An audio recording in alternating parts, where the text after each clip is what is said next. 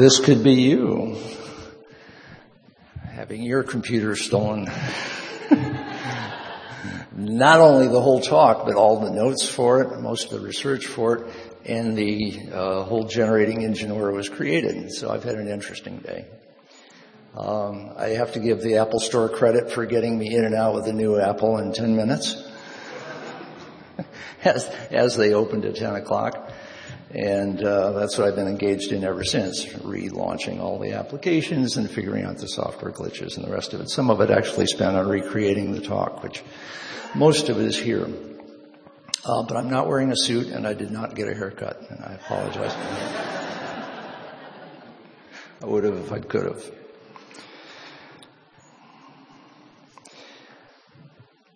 Uh, my wife Ryan suggested that I give you some sense of why I'm even interested in cities. And part of it comes from I was looking at buildings for a long time and did a book called How Buildings Learn. And people started inviting me to give talks on how cities learn. I didn't have the faintest idea.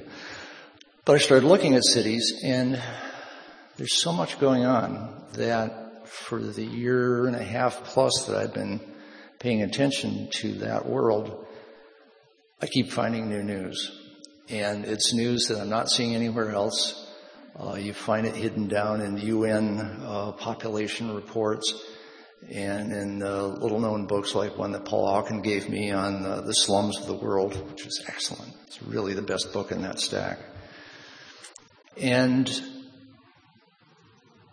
it fit with some of the thinking that's been going on around Long now for a while in ways that may be different than what the UN and, and others are, are, thinking about it in. So you'll see connections with other talks here, with uh, Phil Longmans from several months ago, uh, from Rob Neuwirth in June, and really from all of them, because there's a um, there's something deep going on.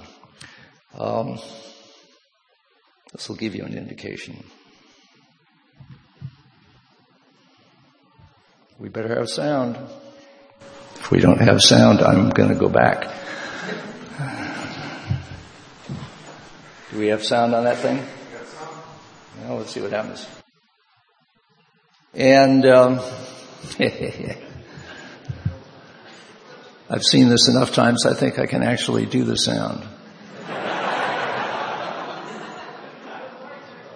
All right, here we are. Four, three, two, one, fire, fire. Bam, bam, bam, bam, bam, bam, bam, bam, bam, bam, bam, bam, bam, bam, bam, bam, bam.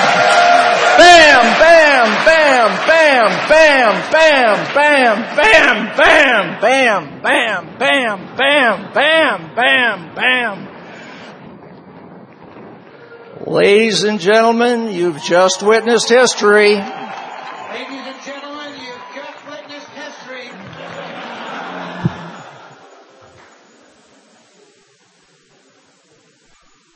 Yeah, well, that's the history of cities. that's what they do. That's what their uh, their specialty is. They even in Europe, European cities change their fabric 2 to 3% a year, which means they completely change over their physical makeup about every 50 years.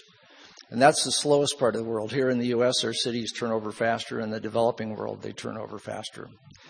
And so, uh, even ancient cities, they look like they're cities on a hill. They're actually cities made that made the hill. These are tells. This one happens to be Tel Beersheba in Israel. And you can always tell where a city was in the East because you look around for, around for a flat top hill. It's made of the old buildings that fell down gradually, debris, garbage, poop, skeletons. And uh, that's what cities do is they, they grow up on top of their own uh, past. Uh, even in a place like Boston, this is a page from How Buildings Learn. Uh, between 1860 and 1981, None of the buildings in the first photograph are in the second photograph, except for the Old South Church, which is still there. Uh, it was kept for historical reasons. Some of the early Revolutionary War stuff happened there. But what's also interesting is, is you see some of the streets are still the same. uh, Washington down here, Franklin up there. And while the fabric changes, something doesn't. Cities have patterns. They have a character. They have some things that are extremely durable. So one of the reasons Long Now is so interested in cities is they, well, they're some of the fastest changing things that people do, most rapidly changing organizations. They're also the oldest. Uh, there's cities like uh, Jericho that is uh, 10,500 years old, still occupied. Uh, back in the very early days, 500 years after the farmers set up shop there, they built a tower, which I used to have a picture of, uh, that was amazing. 10,000 years ago, they built a tower 30 feet wide. The stub is 30 feet high. No one knows how high the original was. And it had a sophisticated spiral staircase inside it and a huge wall. Uh, Jericho carries on to this day. Places like uh, nearby Jerusalem continues to be an important city. Uh, century after century, millennium after millennium, and it's been run by nearly everybody in that part of the world, one time or another, usually after a sacking.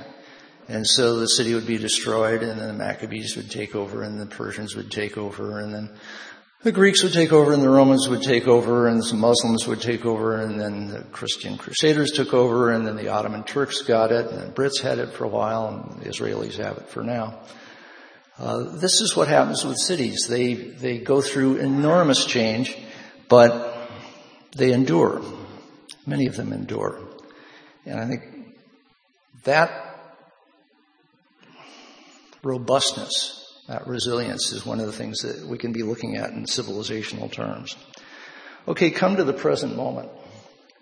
Uh, right now, we're at a crossing point in history where the world population, the rural population has been, this is just going back to 1950. You go all the way back, it gets much stranger, uh, has been gradually leveling off and is now about to start dropping. Meanwhile, urban population is increasing enormously and the crossover point is 50%. Uh, right now that's expected to be in two years, 2007. The majority of people on earth will be uh, urban dwellers. This is uh, somewhat new because uh, not so long ago, 200 years ago, it was 3% of humans lived in cities. 100 years ago, 105 years ago, it was 14% lived in cities. You can tell something ferocious is going on when you have a trend like that moving along.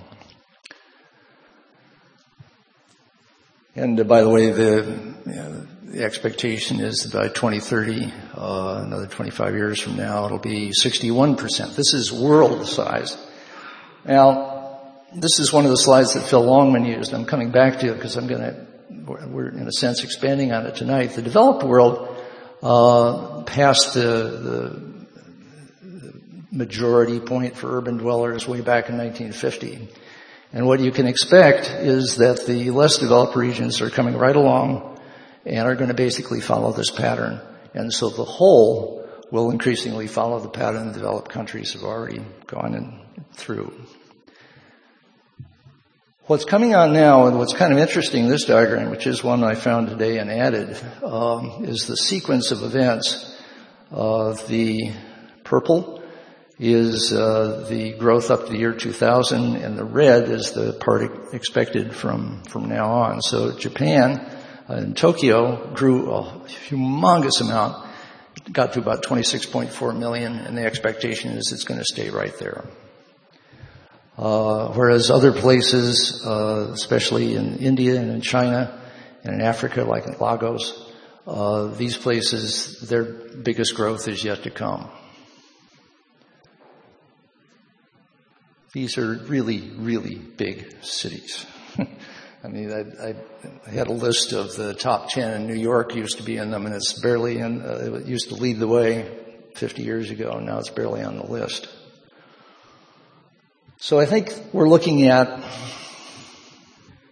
turns out historically the numbers are such that this is the most massive movement of humans in history.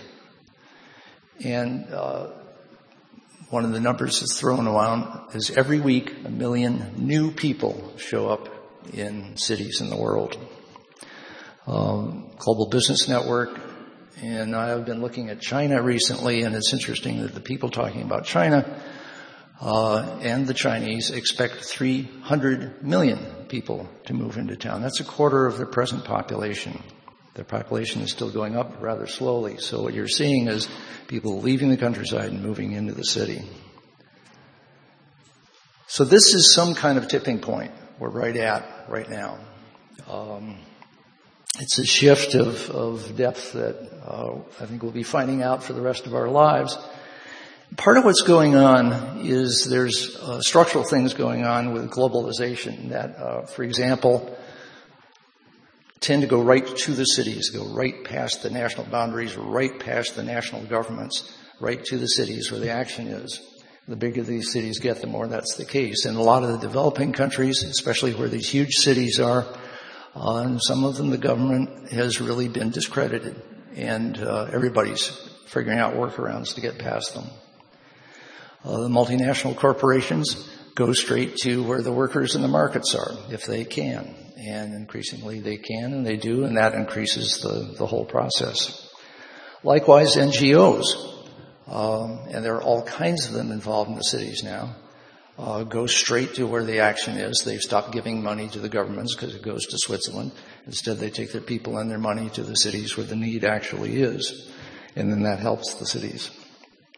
And there's something that is being called subsidiarity, uh, where there's a, a, fashion to move power down through regions and governments, and that is at least uh, weakening the uh, state governments and to some extent increasing power at the lower level.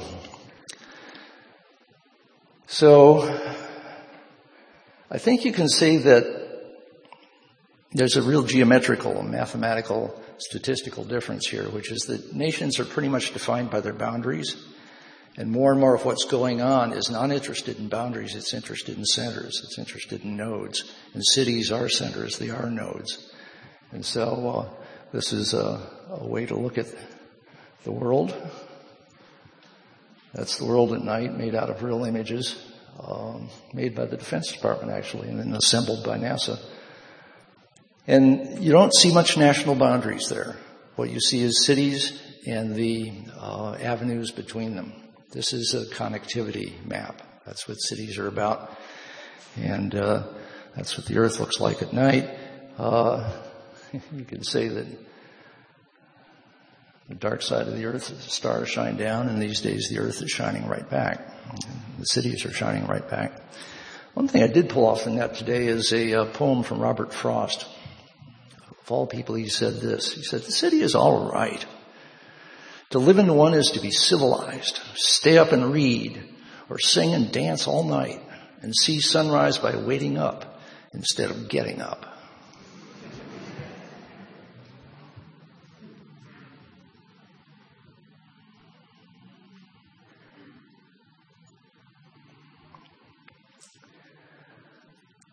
And so the round goes. Meanwhile, uh, there's another way to look at the Earth. This is just one of many internet maps.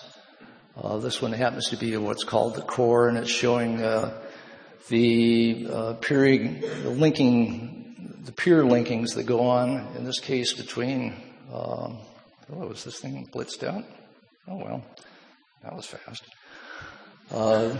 The lower hunk there is North America. Up to the left, I believe, is Asia. Over to the right is Europe. And among other things, it's showing there's a lot of linkage between North America and Europe, North America and Asia. Not much between Asia and Europe yet. So functionally, North America is still the core of the internet. But Europe is coming on strong, Asia is coming on strong, and, and they have wonderful time series of this particular diagram that, uh, that gives you uh, a sense that this is a fast changing view of the world. I want to expand a little further on, on what was said a couple months ago by Phil Longman. Cities are population sinks. Um, turns out historians and demographers have been noticing this for a while. They always have been population sinks. And what happens is people move into town and the birth rate goes down to the replacement level that Phil Longman talked about of 2.1 children per woman. And it keeps right on going. And so you see uh, not just a leveling off, but a, a, real dropping. One of the issues is clearly, uh, it turns out that, that, when you live in the countryside, kids are a real asset. More to help on the farm, uh, more to marry off. But once you get in the city, uh, they turn into a liability. So, you know, which would you rather have, a child or a million dollars? And the time to enjoy it. and one demographer, I mentioned this to Joseph Chamie, said, uh, that seems like a really low figure. so I'll use another one of, uh, of the diagrams that, slides that uh, Phil Longman had here. This is the uh, median projection the UN is doing now going all the way to 9 billion, but about 7.6 billion. And then at a uh, birth rate of 1.85 children per woman, stabilizing at that. This is what happens over 300 years. Basically, you get back down to the 2 point something billion that we had in 1960. So humanity is, is not only experienced a doubling of its population in basically our lifetime. It's the last doubling. And so it's those two events. You know, the one event was incredible. A lot of us organized a lot of activity around, oh my God, where's the population going to go? But then if it hauls off and stops, also in our lifetime, there's, you know, there's more coming, but you'll see that there's only so many more coming. That means that this kind of a turn is a major turn in how people think about people, how people think about the earth and each other. One of the elements of this is that during this period of transition, you're going to get a whole lot more old people and a whole lot fewer young people. And so Phil's book is called The Empty Cradle. A number of countries now are trying like mad to uh, get their birth rates back up. And it turns out it's just as hard to make people have more babies as it was to make them have fewer babies. They just do what they're going to do. And uh, they get into town and they're, you know, they got business to tend to. So you have probably a, a trend coming where the cities will be occupied by the young people. That's what's happening in the developing world, and to some extent, it's what's happening in the, in the developed world. Old people go and retire in the countryside or just never leave the countryside, stay there until they die. So you not only have a whole lot of urban growth, you've got a whole lot of young urban growth. And uh, that has this other element that the expectations now is there's another 2 billion people coming. We got 6.5 billion now.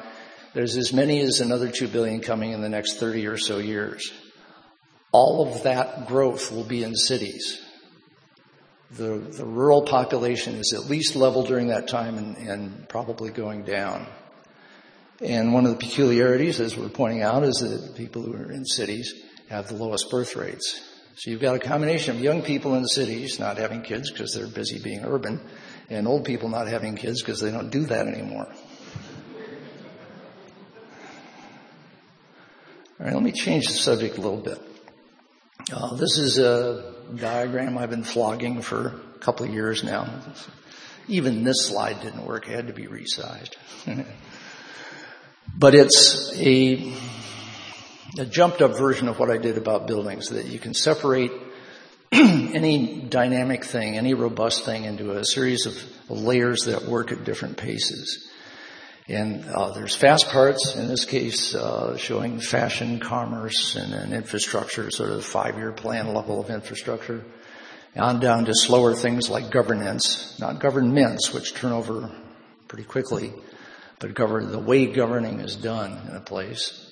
On down to culture, which is quite slow, and nature, which has these humongously slow things. I mean, you can say, but the tsunami was pretty quick, but you only have tsunamis and over the very long period of time and developing the the cultural muscle memory for these long lag things or for things that creep up on you like global climate change.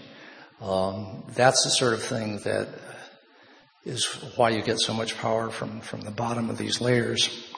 One example I give of uh, why I think this is a good cross section of any healthy civilization, uh, from Athenian to maybe ours, is that when you see a, uh, a nation, an empire like the Soviet Union, try to change it so that basically everything was run at kind of infrastructure pace, five-year plans, and they pretty much uh, looked down on commerce, threw away fashion, threw away culture, and uh, changed their governance way too fast when they started. And not too surprisingly, it changed pretty quickly when it quit. And so it became a brittle, uh, a brittle civilization.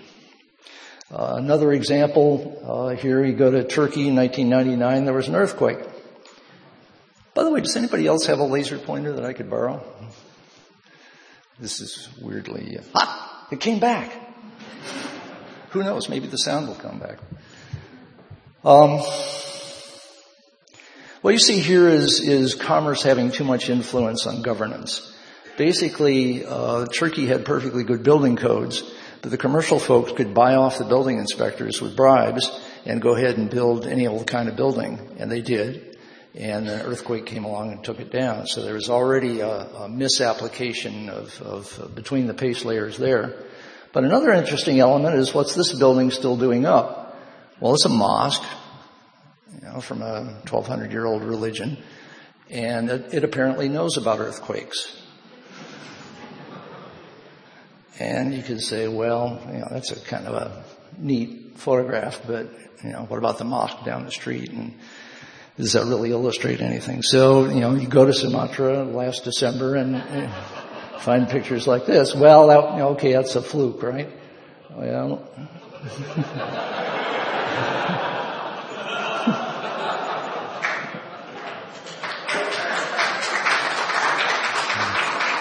As you can imagine, I got these from an Islamicist site that said, this is obviously a miracle. Allah is looking out for his own. But it does show one of the things that, you can, that you hope for is that the cultural parts of your civilization are in tune with the, the nature parts. Those two slow, deep, profound things uh, bear relation to each other. And this is one case where you can see it pretty clearly.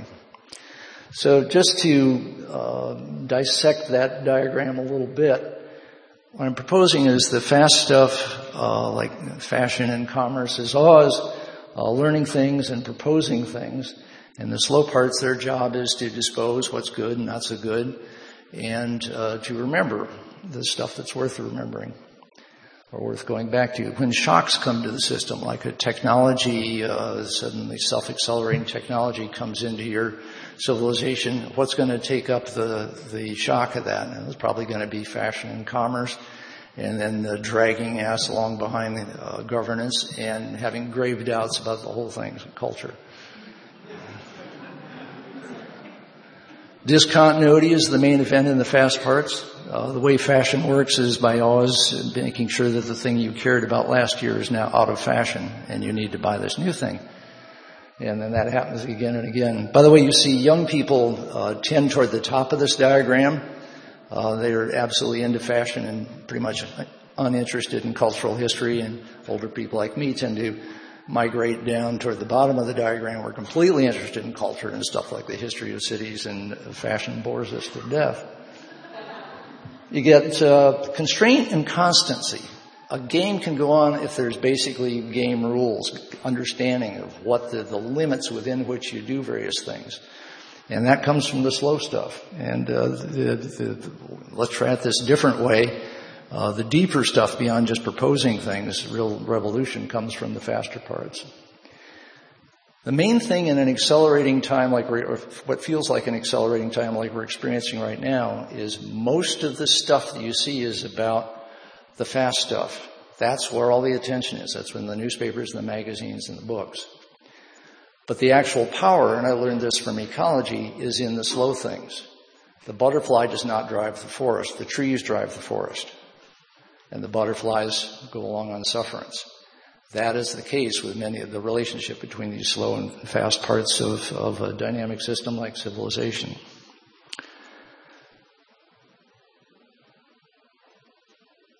I was uh, asked recently to uh, to do a diagram on how cities learn, um, how cities uh, deal with things in the world, and I was going to take the civilization diagram and figure out the different elements that would apply to a city, and I couldn't find any any way to parse it out differently. So I wound up using this diagram, and came to the momentous conclusion that actually uh, civilization and cities are the same thing. It's, it's where the word comes from. Historians are constantly saying that civilization is what happens in cities. And the, uh, most of the history that we describe of civilization is city stuff. Um, cities move do, do move pretty quickly. Here's a example which fortunately has no sound. I'm happy to say has no sound.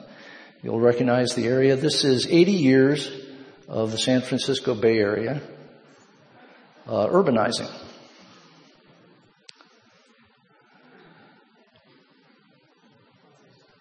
And you know, usually there's sinister music with uh, videos like this. Oh, look at the cancer growing on that healthy California coast.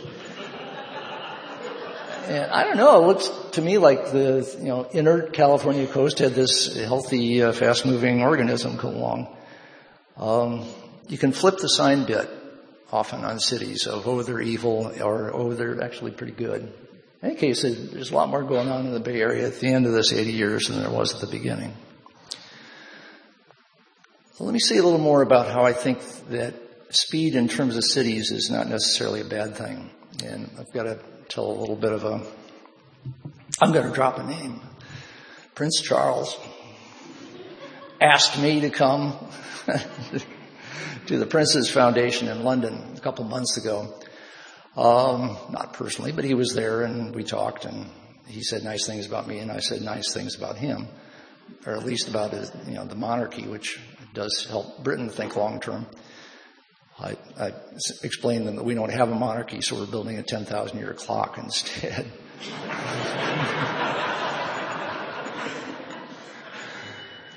But the subject of that particular meeting was, there's, I guess, going to be 800,000 new homes being built all of a sudden in the southeast of England between the Thames and the Channel. And because uh, they got housing problems there and they want to solve it kind of all in one go. And they expect a lot of that housing, if not most of it, to be manufactured housing. Well, England is held back from manufactured housing. Sweden and Germany and various other European places have gone ahead and, and manufacture housing like mad and, and like it.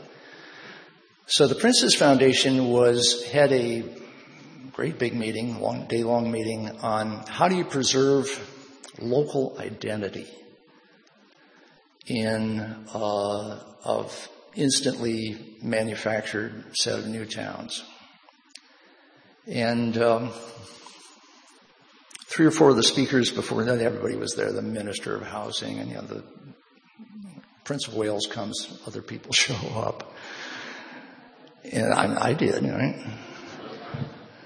And so the number of the people before me that spoke uh, used this very photograph. You can find it on the net, and it's uh, Levittown in Pennsylvania in the late 1940s. And basically all these somewhat stylistically inclined speakers were saying, this is what we don't need in England. Uh, that this is how bad manufactured tract housing can be. So I went on after a few of these folks and I got up and I started my presentation with this slide and said, I want to uh, show you a little more about Levittown. Um, if you go and look at the old photographs, and they do have some before and after photographs, uh, it's pretty interesting the changes that have occurred between 1950 and 50 years later, 2000. Uh, basically, what happened is, I learned this from Peter Schwartz. When you go to Levittown now, it looks like just another Pennsylvania neighborhood. In other local identity was in no way suppressed. Uh, in fact, it, it, seemed to have happened uh, pretty straightforwardly. And uh, here's why. So here you see one of the, you know, six or seven different models you could get. Uh, $11,600 of your GI Bill money would uh, get you a place with a yard and lots of neighbors from your generation where you then created the baby boom. uh, and there are a number of things about these. They were built about one a day. There really was manufactured housing that was site built. For example, they, uh, they developed uh, slab on grade. These places didn't have basements. And the second floor was left um, unfinished. The idea was that the owners would do whatever they wanted with the second floor, making an attic or a rumpus room or more bedrooms for the kids as they came on. And the, a whole secondary industry developed around the Levittowns of coming and helping you uh, figure out what to do with your uh, second floor. And so over time, these things all became uh, quite various. A little more web uh, searching turned up a number of sites about Levittown and there are no longer critical sites about Levittown. All of the sites about Levittown are nostalgic. And uh, you, you, find things, you know, you can get mementos from them, people reminiscing and having all these discussion groups and so on, remembering growing up in Levittowns and they're collecting the old magazines that used to go out to everybody in one of these houses called Thousand Lanes and you could hear the blood draw fall out of the heads of all Englishmen a thousand lanes. You know, what a contradiction in something. But uh, among the things that are in the Thousand Lanes magazines is uh, helpful hints for maintaining and improving your Levittown homes. So what I propose to the Prince's Foundation is that when you see user groups like this developing around something, and Alexander Rose pointed out when he heard this last night, this is a, a, a case where ubiquity creates community. When everybody is having the same experience, they can share car parts in a sense. And so there's a, a community event that went on with all these people having the same homes. But the contrast comes with gated communities. And uh, typical in gated communities is they have their famous uh, CCs and Rs, covenants, conditions, and restrictions that uh, have details like all drapes, curtains, window coverings, shutters, or blinds visible from the street or common areas shall be beige, white, or off-white. Take your pick. There'll be no outside laundering or drying of clothes and on and on. And this is the norm with uh, a lot of these communities that are run by the neighborhood associations, the owners associations. What's going on is that these places are being treated primarily as real estate. And uh, so everything has to do with keeping the real estate value up. And if you can hang laundry out in your backyard where people can see it, that's going to take the real estate value of your neighbors down, and uh, they don't want you to and the power that goes to some of these communities is such they can take away your home if you uh, violate those restrictions. Uh, by contrast, you go to a street in Portland, ordinary house. This is exactly the kind of thing which gated communities are designed to prevent.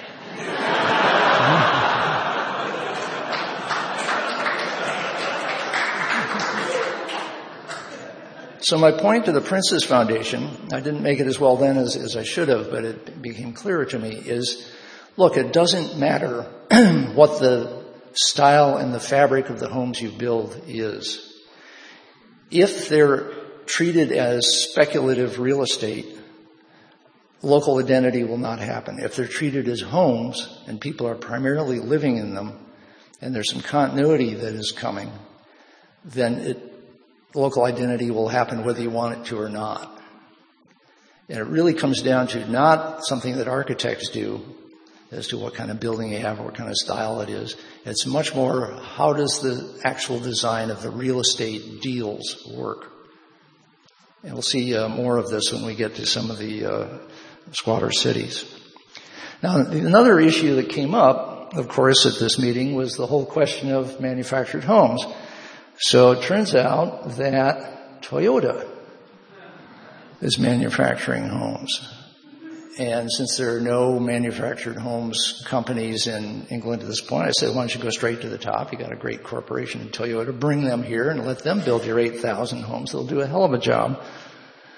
And, but then the question is, of course, you know, a mass produced product like that, uh, can, can people actually take something so hard and mass and remote and global and all this stuff and, and turn it into something really personal? And the answer is yes.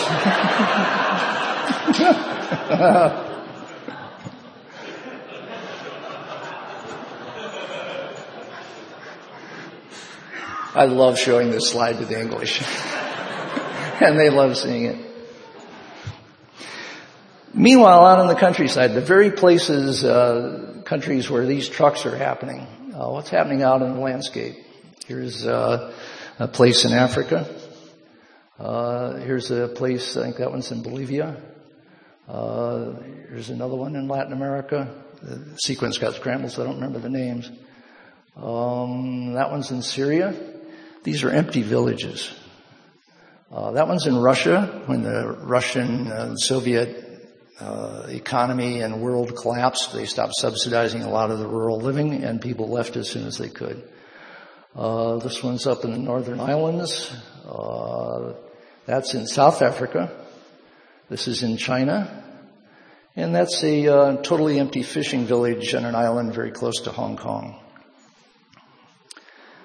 All over the world. I've been asking travelers and journalists and, and everybody who's coming from various parts of the world, uh, are the villages in the countryside emptying out where you just were? And the answer was, my gosh, how did you know? And it is, as near as I can tell, universal that the world's uh, villages are, are just going hollow. And fortunately, a couple of years ago, I, you know, I used to romanticize about villages like everybody else is sort of green. And I was at a meeting in uh, Aspen where I heard this statement made. In the village, all there is for a woman is to obey her husband and family elder, pound grain, and sing. If she moves to town, she can get a job, start a business, and get education for her children. Her independence goes up, and her religious fundamentalism goes down. That was said by this lady, Kavita Ramdas, who's nearby actually president of the Global Fund for Women. Here's the dynamic. Life in the country is dull, backbreaking, impoverished, restricted, exposed, and dangerous. And I didn't really understand this uh, until I spent time with the book that you gave me, Paul, on slums. They sent serious researchers to serious squatter cities to find out how the economy and the people and the stuff really works. And a lot of these folks had uh, scales drop from their eyes because they you know, asked real questions. They're real families. that are really getting by in town. Why are you here? Uh, it looks like total squalor. Look where you live. My God, you're on the street. Uh, people can't bear to look at your part of town. It's, it's so congested and, and filthy and obviously unhealthy. And basically the answer they got from folks is, you should have seen my village. and it turns out that it's actually quite dangerous out, uh, especially in many parts of the world. Brigands get you, famine gets you, disease gets you, and there's no care nearby. Uh, you work like a bastard, and uh, the weather changes. You don't have crops to sell. You're making it from week to week. You have a couple of bad weeks. You're in a bad way. In town, it doesn't work like that. Uh, so the, the flip is that in the city, it's exciting. It's much less grueling kind of work available. It's better paid. Uh, the freedom of cities has been an attraction forever, basically. You have privacy if you want it, and it is safe. It turns out again from the folks who are going there and looking is people don't much die on the streets of these squatter cities. They die on the countryside. You might say, okay, that's fine for the develop, develop, developing world, but uh, you know, here in America, things are fine, right? Uh, this happens to be some pictures from rural Kentucky. Every state has this. Uh, you will find parts of California, I'm sure, that are emptying out. Eastern Oregon, Eastern Washington, The high plains are getting so empty that uh, they're being referred to as the buffalo commons. And here's the dynamic. Farm subsidies are one of many things that every government is doing to try to keep people out of the cities and back on the countryside. China is doing it, India is doing it, America is doing it. And it turns out there's no farm subsidy high enough to keep people on the land once it gets to be a 200 mile drive to school. And that's what's happening in places like South Dakota and Nebraska and state after state. Uh, there are towns there now that are offering free land for anybody in this room to go and get you know, 100 acres with a house, all that kind of stuff. Just move in, please, please keep our town alive. And they don't have any takers. Uh, so that's the, the pattern. Uh, it's interesting that, that uh, the governments have had so little success uh, trying to stay this tide or reverse it. So, um, Here's a typical place where everybody's going. This one happens to be in Rio. Uh, this is a plug for Rob Neuwirth's uh, book and for his talk. He'll be here month after next, and in a sense, I'm sort of uh, preparing the way for for what he'll be saying.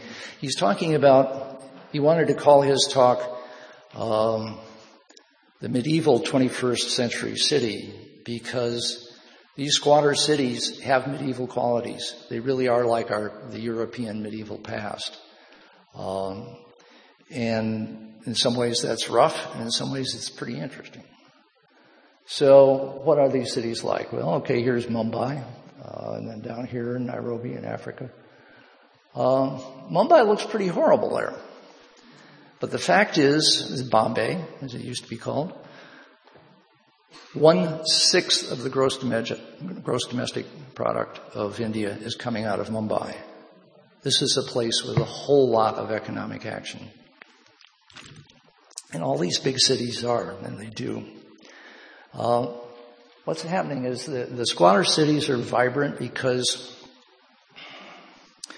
they are medieval in the sense they're organized by the people who are actually there.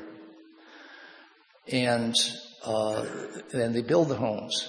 Again, you know, this is sounding like a libertarian tirade or something, but when the governments build, architects come in and say, oh, all we need is really good housing. And uh, here we'll get some money from the government, and I've got this wonderful design for this really low cost thing that everybody can live in. Those then become the worst part of the slums, inevitably. Apparently, because they're not built, loved, and cared for by the people who are there. They're perfectly capable of building these homes. Uh, an interesting thing about it is, is they uh, they do it with family. They have family coming to and from whatever village they're from. They have family there in town. That's who's getting them their first jobs. That's who they're going into business with. That's who's getting together, sometimes with a bunch of the neighbors, to uh, uh put up a structure and then what's especially interesting is uh, where a whole lot of the real support is coming from. And it's basically religious groups. Islamicists in those cities, uh, Shivaji uh, cult, they call it, in, in uh, Mumbai, and Pentecostal Christians everywhere. And they are out there uh, doing what needs to be done. They are absolutely on the street with the folks, getting jobs, uh, taking care of medical issues, uh, connecting up with other NGOs who can do various kinds of aid, and uh, getting lots of converts. Why wouldn't they? And by their fruits, I have to say they're doing pretty good.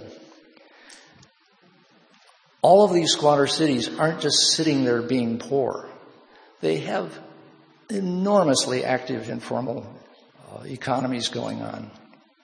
And uh, what are called agglomeration economies of these larger cities make more and more of the attractions, mainly higher wages, that keep people coming to them, even though they're absolutely enormous. These things are surprisingly resilient both at the micro scale and at the macro scale. They got all kinds of problems. I don't want to romanticize these squatter cities the way we used to romanticize villages, because we'd be just as wrong about that. But the fact is, people who can vote with their feet are going to these places, and they're going upstream toward a job and some money. And the uh, the informal economy is often deeply interconnected with the formal economy. So You know, the hotel is getting some work done by people who are over in uh, the favela across town, and on and on and on. It's a, uh, a pretty rich mix.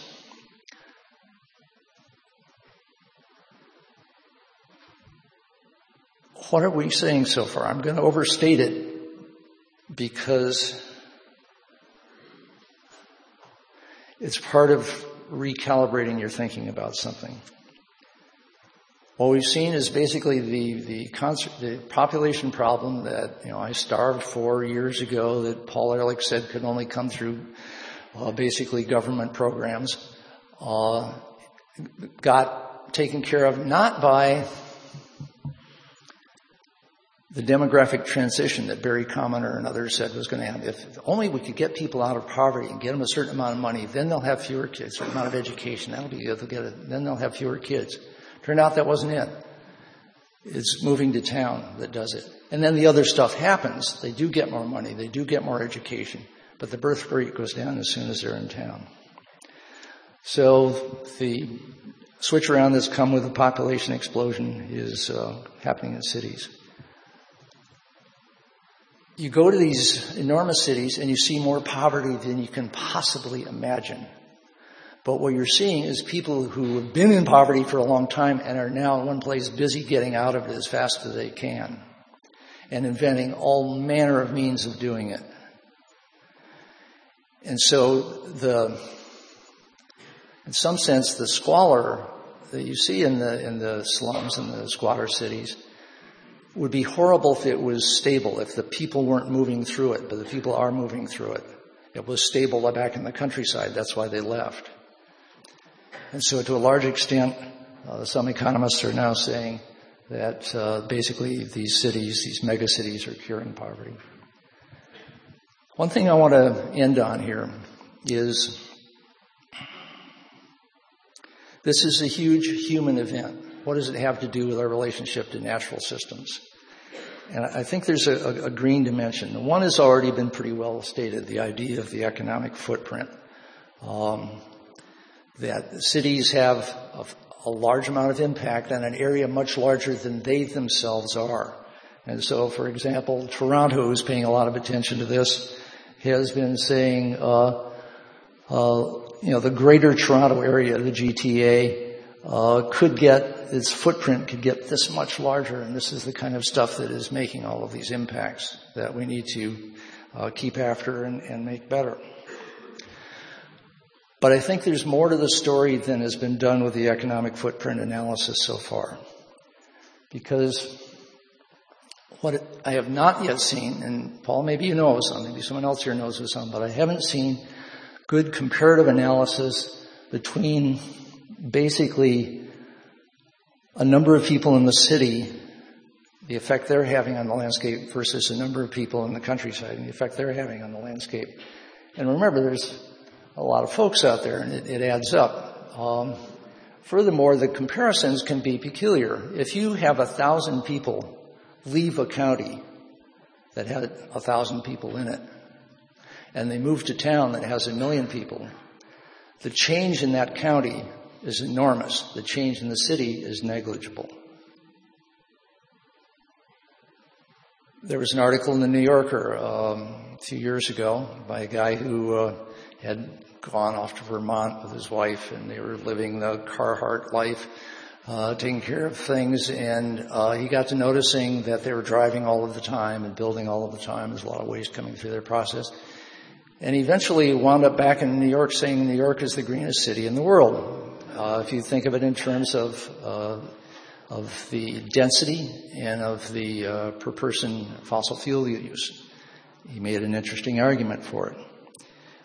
I don't think we really have as much information about these comparisons as, as we need yet. So for an environmental strategy, I'd say for a start, uh, I don't see a lot of awareness that this gross urbanization, massive urbanization is where all the action is and also where a lot of opportunity is uh, for a couple reasons. By the way, there's not much data. One factoid I came across was that um, in the last five years, there have been thousands of ecological papers. I used to be an ecologist, so okay, and I know what those papers are made of. How many of them were about urban ecology, city ecology? And it turns out 0.4% were. If this is where humans are going, where the action is, where you want it to be green, I think uh, there's probably more opportunity for a young ecologist to uh, become uh, really good at dealing with cities. There's really two kinds of opportunities going on here. One is to immediately go out to these countrysides that are emptying out and protect the hell out of them. People will come back at a certain point, and when they come back, gentrifying it or whatever, retired folks going there or whatever, that's when you want to have a lot of the things already in place so that the natural systems are intact, so that the cycle of natural fires, uh, so the floodplains, all these things are being dealt with in a sane way. At the same time, if everybody's in town, that's where one should be dealing and uh, you know, join the Pentecostal Christians in seeing what needs to be done with folks right there because that's where they're changing their lives and their minds. And they can change like many people do when they live in cities for a while into the, the nation's leading environmentalists. It's one of the things that you see in developed countries that the country typically is much less green in its viewpoint. People in the city are much more green. And uh, that's a trend that could be helped and exacerbated. What's imaginable here is a, a world that is goes in the direction of seriously green cities in a seriously green natural system environment. Um, I wanted an image of that. I actually wound up going to Corbis and buying it, not once but twice.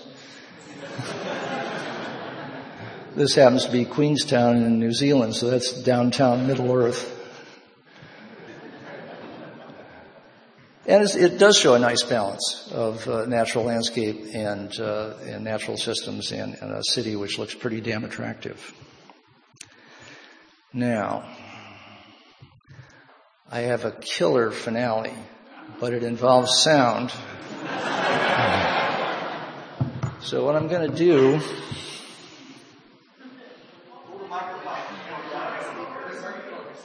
Yeah, well, let's see. See if that's good enough. If not, I've got a workaround. But uh, anyway, here we go. I'm going to give the last word to Brian Eno, God willing.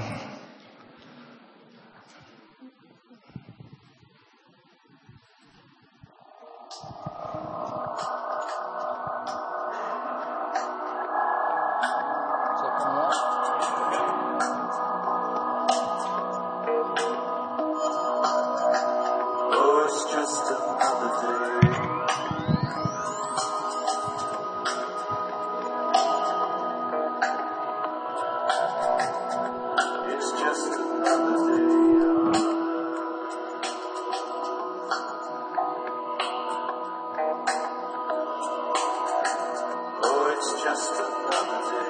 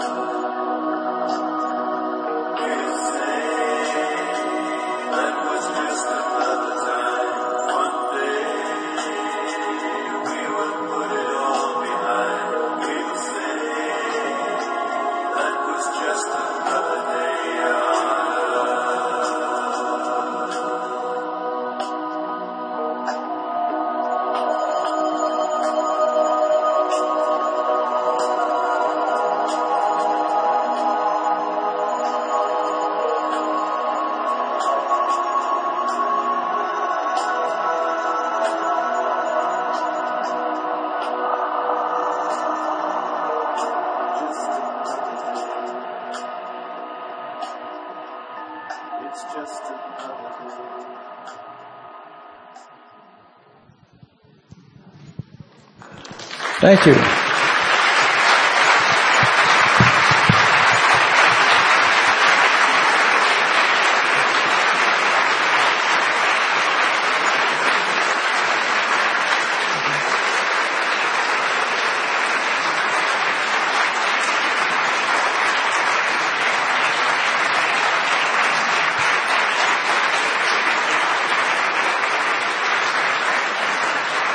Let's have the uh, lights up a little bit in the room and also maybe the second uh, spot over here now that we're not showing serious pictures anymore. Great. Um, fantastic recovery, Stewart.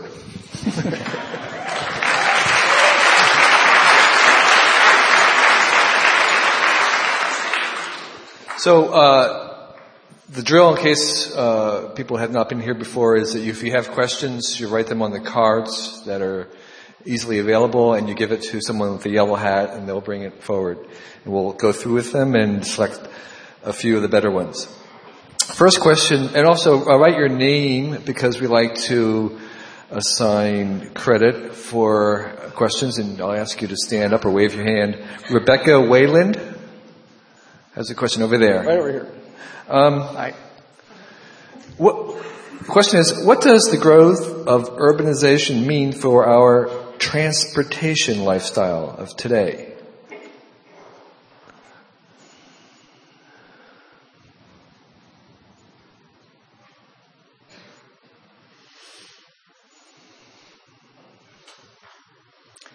Hovering would be great. um, that's a really good kind of technical question, and somebody who's an expert on the, on the transportation would wade into you know, the new urbanists who uh, you know could give a perfectly wonderful talk like this would say you know do more walkable communities uh, gathered around uh, public transit. And one of the things I learned about public transit is BART does it exactly wrong. It goes really fast and stops relatively few times. It turns out the best public transit goes relatively slowly and stops lots of times because basically every single stop you see the real estate values go up. And um, dense cities clearly are part of what's being sought here, but an interesting problem. This thing of uh, people in cities not having children has played out to the point there was an article in the New York Times about a week ago of wonderful areas of like Portland, Oregon, America's greenest, coolest city in some ways, uh, the Pearl District, which is the hip new place to live in Portland. Uh, the problem is you don't want to move there with kids because they're closing the schools nearby. There's not enough kids to keep the schools open.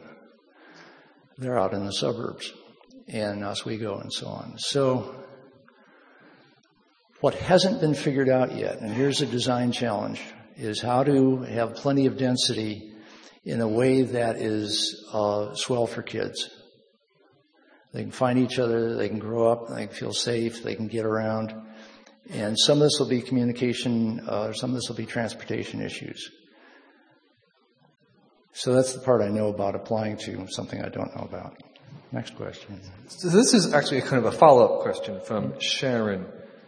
Sharon? You might raise your hand. Right Sharon. Sharon. Brightly Uh, lit, Sharon. Um, you didn't really mention suburbs until just now. So where do suburbs fit in? Are people moving from rural places to cities, or are they going to suburbs? Do they want city life, or do they want suburban life? So are the suburbs cities, or are they not? Are they something different? Well, you've got the uh, Joel Garreau should be one of the speakers in this thing. Actually, his next book will be just about to come out. Would be appropriate for it, uh, which is about basically the various technologies that are transforming, about to transform human nature for the first time. But he did a book called Edge Cities a couple of years ago that basically pointed out that uh, suburbs uh, grow up to be cities and uh, Tyson's Corner around Washington D.C. is you know, one of many. We've got a whole bunch of them here in the Bay Area. Uh, basically, you head over the East Bay and over into the valley there, and you're getting into completely uh,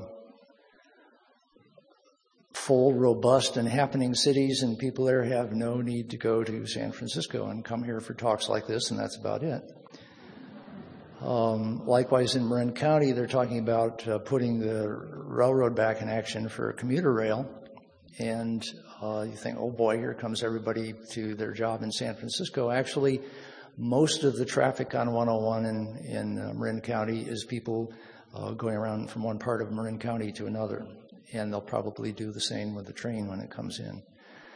So what happens is a kind of a fractalization uh, in, in suburbs are probably in some ways a temporary phenomenon. It would be wonderful if they were designed more that way. Because if they're designed only like gated communities with a uh, you know, strict barrier, the strict limitations on anything cool happening, and uh, very, very limited uh, transportation capabilities, then those parts will get stuck. And other parts that are more like these squatter cities, where they're kind of making it up as they go, will tend to be more dynamic, even though they're out in the suburb country.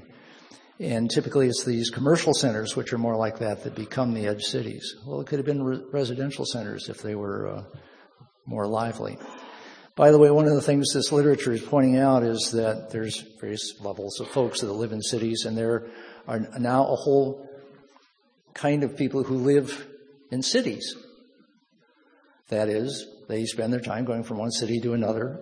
If they have a fair amount of money, they'll have homes or pied a terre in each one of those cities. And uh, it's not just one city; it's it's the whole set of cities that they uh, they like to live in. So in, more and more, in a sense, every city is becoming a world city. It used to be you only had three or four world cities in the world. Now you have thousands. I have a question. Um, is that because you ran out of good? Yeah, no. Um, you didn't show any dead cities. I mean, cities die too. You showed dead villages. Mm-hmm. So, um, if the assumption that the young drive cities was to be false, and we have mostly older people in the future, does that mean there's going to be a lot of dead cities? The dead cities I'm aware of, this would be a wonderful study, and, and, and you go to Angkor Wat, you're obviously seeing a, a dead city. Um, typically, capital cities, when a new dynasty comes along, uh, at least in China, and says, okay, that, that's it for this place is the center of the universe. We're going to have the center of the universe over here, or we can build it to my style, Mongol or whatever. And uh, then the old city uh, tends to die pretty quickly. It's a real good question. I'd like to know more about what takes some cities down. It, you know, there's there's certainly lots of cities who there's a lot of comparative who's prospering, who's losing the industry, all of this kind of thing, who's making a conversion to from blue collar to white collar. A lot of that kind of analysis is going on. Um, but as far as cities just going stone dead, I guess the closest is Newark, New Jersey. Detroit uh, Detroit, but you know, even there, I'll bet there's life in the old girl. I bet they come back one way or another. Okay. Here's a question from Malcolm Dean. Back away back there. Can you relate liberal versus conservative, red state versus blue state politics to rural versus urban? Well, I was looking for that when I looked at this stuff. Because um, it was sort of a theory I went into it all that, that so much of the last two elections look like an urban versus rural, center versus coastal. And there's certainly a lot to it.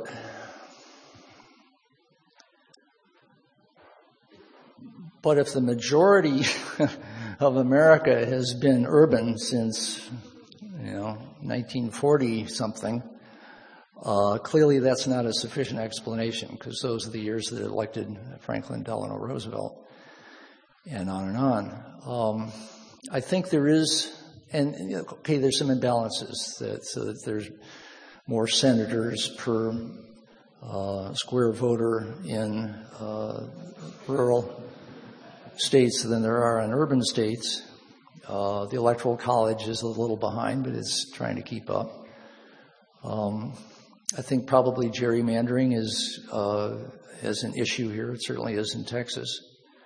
And uh, speaking as a Democrat, I am very much in support of uh, Governor Schwarzenegger's urge to uh, put redistricting out there in a fair way in this state so that we don't have the kind of hegemony of Democrats here that uh, we're now having of Republicans in Washington, D.C. That's my humble opinion on that matter.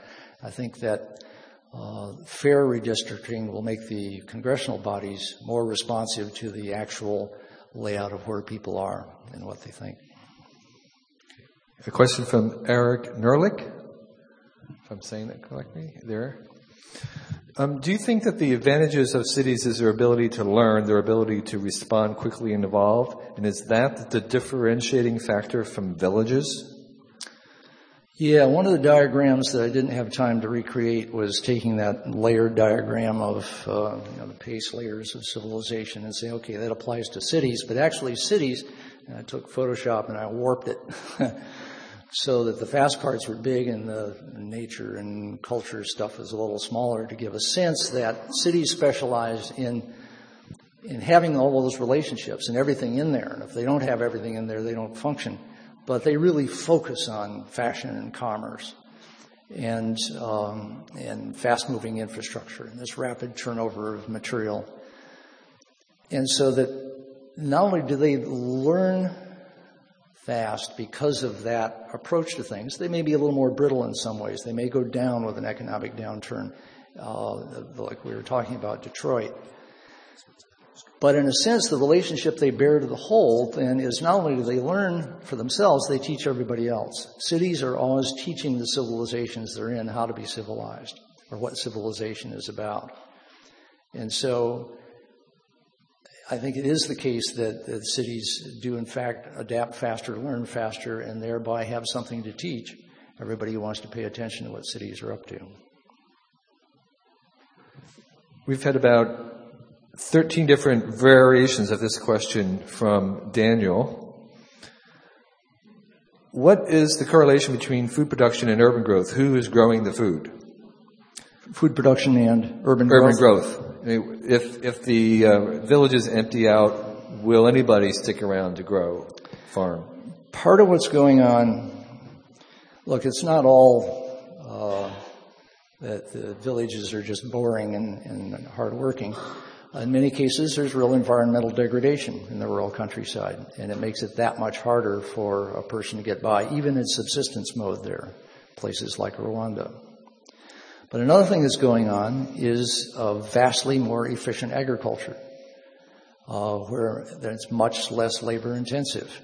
You, you, know, you convey against agribusiness and, and uh, uh, genetically modified crops and so on. But in fact, these things grow a lot more food uh, with much less need for people doing every damn thing. There's less stoop labor. And so the stoop laborers are coming to town because they're running out of jobs is part of the story. But they're not starving in town. They were starving in the countryside in many cases. And this is part of what brings them to the city. Um, one of the things that happens in cities in terms of governments is you have a whole lot of voters in one place who can uh, gather and come downtown and say we're hungry or we need this or we need that. That doesn't happen in the countryside. Uh, so one of the things that cities ensure, and we saw this all the way back in Roman history, is uh, you know bread and circuses. There will be food, and uh, there will be entertainment. From Eugene, um, does the internet, its connectedness, mitigate the forces driving people to cities? We keep waiting for that, don't we? Everybody's going to telecommute over their super broadband uh, link to a satellite or something. Um, know, what will it take? I don't know. Uh, I telecommute all the way from Sausalito.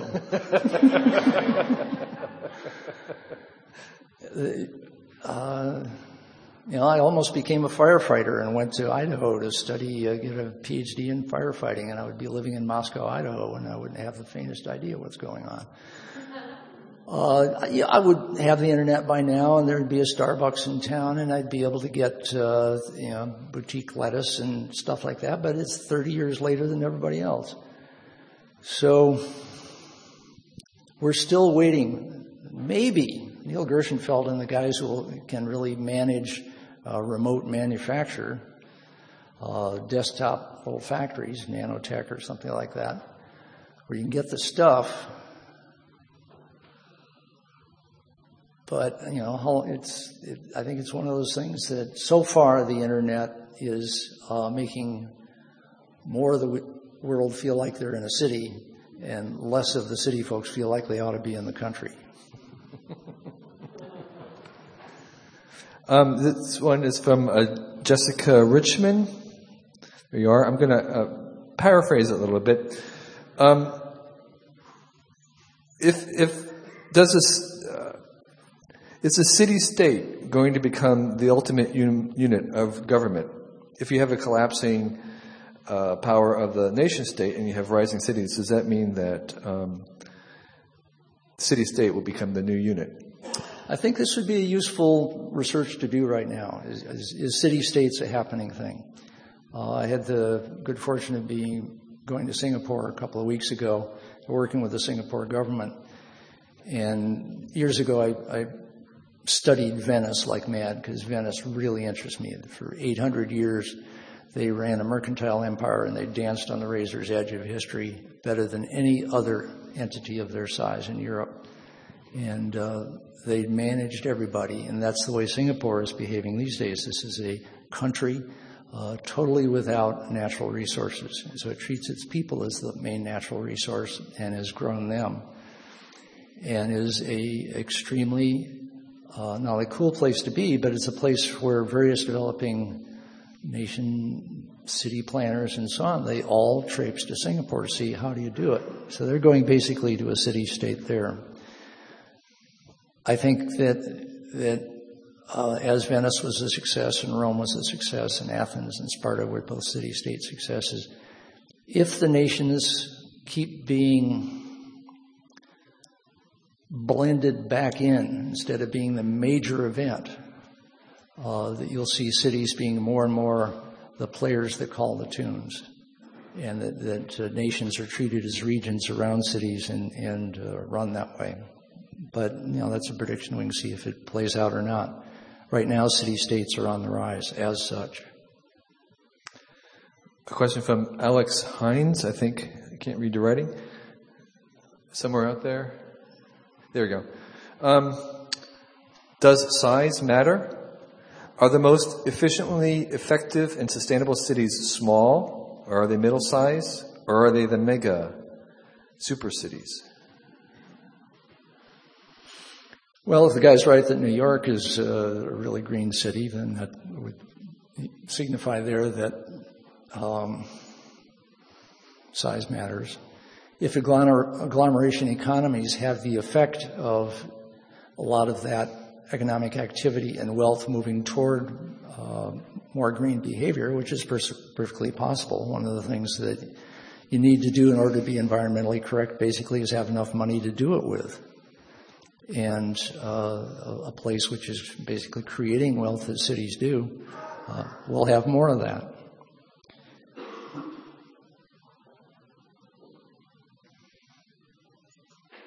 It's certainly the case that counties and cities. I, used to work for Jerry Brown when he was governor, and I and was really impressed by state government. But I was also impressed at how remote it is from. By the time a problem gets there, it sort of doesn't bear a lot of relation to what it was when it started, and by the time the response comes back from uh, the state, you don't recognize it at all. Whereas in towns, um, and in counties, the county supervisors and the mayors and the city councils can make really adroit and appropriate things happen. So I think a lot of the actual responsiveness, whether it's toward greenness or humaneness or whatever, is, is uh, going to bubble up in a fractal way. You want as much permission and encouragement and things like that from the, the upper layers, but you don't need them. Uh, the main thing is that the, the, local folks bear down. How this relates to size, I think, is going to vary enormously. And I would imagine some of the ecological footprint uh, students are out there comparing one city with another, and I just don't know the results yet. Okay, this is a second to last question from Gillian. Gillian? Out there? They're way in the back. Clear back. Um, what is the role of the corporation in the city of the future? I can see Paul Hawken just dancing around in his seat over here. What is the role of the corporation in the city of the future? Um, huh? Cities are the biggest corporate sector. I'm sorry, say a little more on that. Cities are corporations. Cities are corporations. That's your answer. That's your Take that. Well, okay, uh, let me ask. And a- they're increasingly multinational corporations, right? Um, let me do the questioner's privilege of asking the last question. So this is a seminar on long-term thinking. So can you imagine what cities will be like in 300 years? Can you make a, a scenario of how cities themselves might change over 300 years if they're becoming more multinational, if they're becoming more like corporations, if they might be more of a city-state? Do, do we have a sense from looking at the shadow cities of where the nature of cities is going? This is really a case where one is awfully tempted to look short term because there's so much going on right now and in the next couple decades and such ferocious demographic changes in progress. And, uh, you know, within a few lifetimes, dem- demography really is destiny. Uh, there are not going to be no more 20 year olds 20 years from now than are already born. You don't get to create those fresh and uh, people may live longer, but uh, the, the, quantities of people is, is set day by day, know, where they're coming from and where they're not coming from, and, and where they're moving. Um, so you've got the changes I was talking about in this talk of, of huge cities, young cities, fast-growing cities, uh, very world-oriented cities. And here's a problem of thinking about the, the future of this. The, the, the, demography of it is mysterious to me. In this sense, that just as we turned out didn't know what was going to level off the population explosion, we don't know what's going to level off the population uh, collapse. It's not clear when, why, or how people will start having 2.1 kids per woman again. Uh, if we look around this room, there are probably a number of people who are women who may never have a kid in their life. Well, for every one of those, there's got to be some other woman who has 4.2 just to stay even. And the thing about just as the growth accelerated, it decelerates for the same reason. Any variation from that 2.1 static rate compounds. So when you have fewer kids, they grow up and there's fewer people to have kids. And so they have fewer kids and they grow up and they have fewer people to have kids. So, you know, are we headed into a, a real population uh, demise and how does that then reflect in cities? Would be uh, one part of that question. Another part would be do cities head toward greater and greater uniformity? Because they're all increasingly connected by these broadband connections and jet airplanes and whatnot. Uh, the, the franchise approach to life makes it look like they would be. Uh, or do they go more various because everybody sees all these different places and, you know, in a sense, becomes culture tourists, eco tourists, and you know, Paris is not going to uh, look more like London ever. It would die first. and and once places have a strong sense of themselves, they will tend toward being more and more like themselves and less like others if they can afford to do it.